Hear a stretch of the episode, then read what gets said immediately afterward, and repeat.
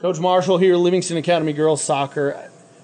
Coach, expectation is a hefty word, but what would you say your expectations are for this team this season? So my expectations are just to give it everything we have. Um, you can't control the other team. When you get on that field, all you can control is yourself. So as long as we give it all our, our all, I'll be happy.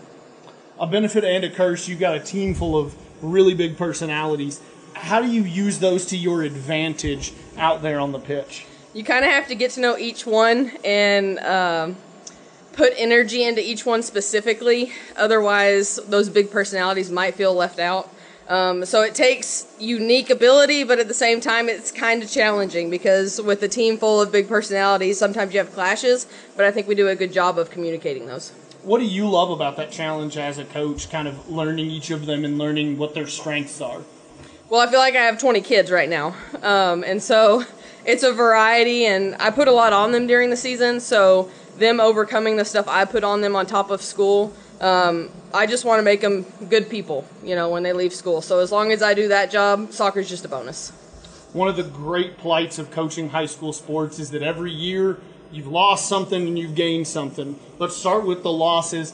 What do you have to do to replace a, a crop of seniors that moved on?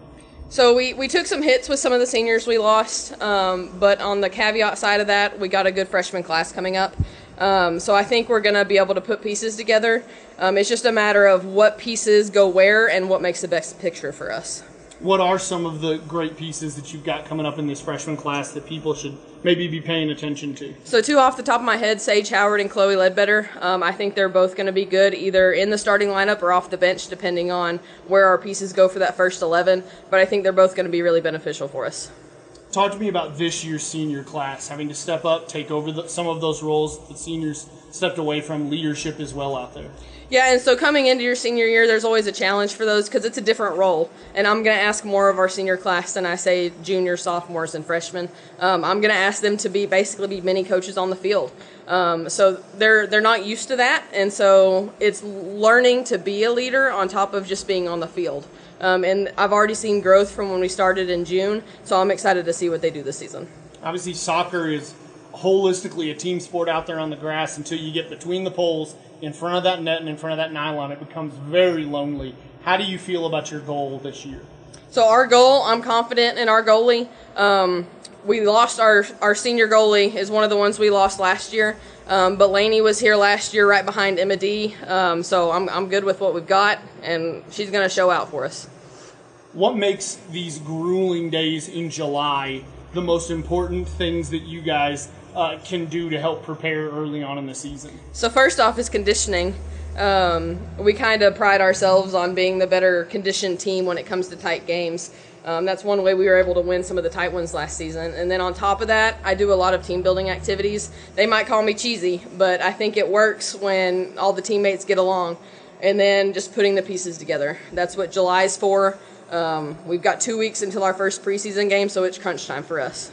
Yeah, you mentioned conditioning can make all of the difference. Uh, when you get to those times, is that something you remind your team of? Is that we are the better conditioned team, and this is why we worked here in July. Absolutely. Even when we started this season, like I reminded them of the end of last season because we our sectional game went into overtime and we were able to jog off after the first 80 and they were walking. So when you show them that they're walking and you still have fuel in the tank, it means the difference. And it did in that game. Obviously, getting back to a sectional game is something everybody would love to do. What do you have to do to get back there? Because it's not as easy as saying we've got the talent. It, it takes some bounces of balls. It does. It takes a little bit of luck, um, but as long as we prepare ourselves and we're ready for the district tournament and then hopefully region tournament, um, hopefully we can get back there and even host one. That'd be ideal. Obviously, you guys play in one of the tougher districts and regions that you can play in here in the Upper Cumberland and really across Middle uh, Tennessee. What do you love about that challenge? But but also, what do you kind of do outside of district play to to help challenge this team? Sure, and so our district opponents play us hard because um, I see in the district we're the team to beat, um, and they they know that, and so they come at us hard every time they play us. And so we know when we're going into a district game, they're going to give us everything we have, and we have to be ready for it. Um, and then our whole region changed this year, so um, it's now like your Murfreesboro teams. So it, our region got tougher but I'm excited for it because those are the games that prepare us for state. You mentioned your region stepping up to the plate. District is, is always difficult. What do you love about that challenge, both for your girls and as a coach, to see your region get tougher and your district obviously stay that way? Yeah, and so I, I told them when I made the schedule, like it's it's a tougher schedule for us than it was last year.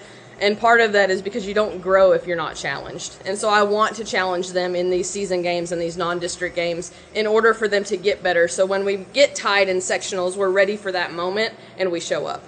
Is there a message about being the hunted instead of the hunter, in a way, being the favorite in the district? No, I mean, as long as you come into each game um, ready to play your game and not theirs, I think we'll be fine. Because um, I think once we get to the region, we become the hunters. Um, so we're going to get a little bit of both sides this season, and I'm ready for the differences.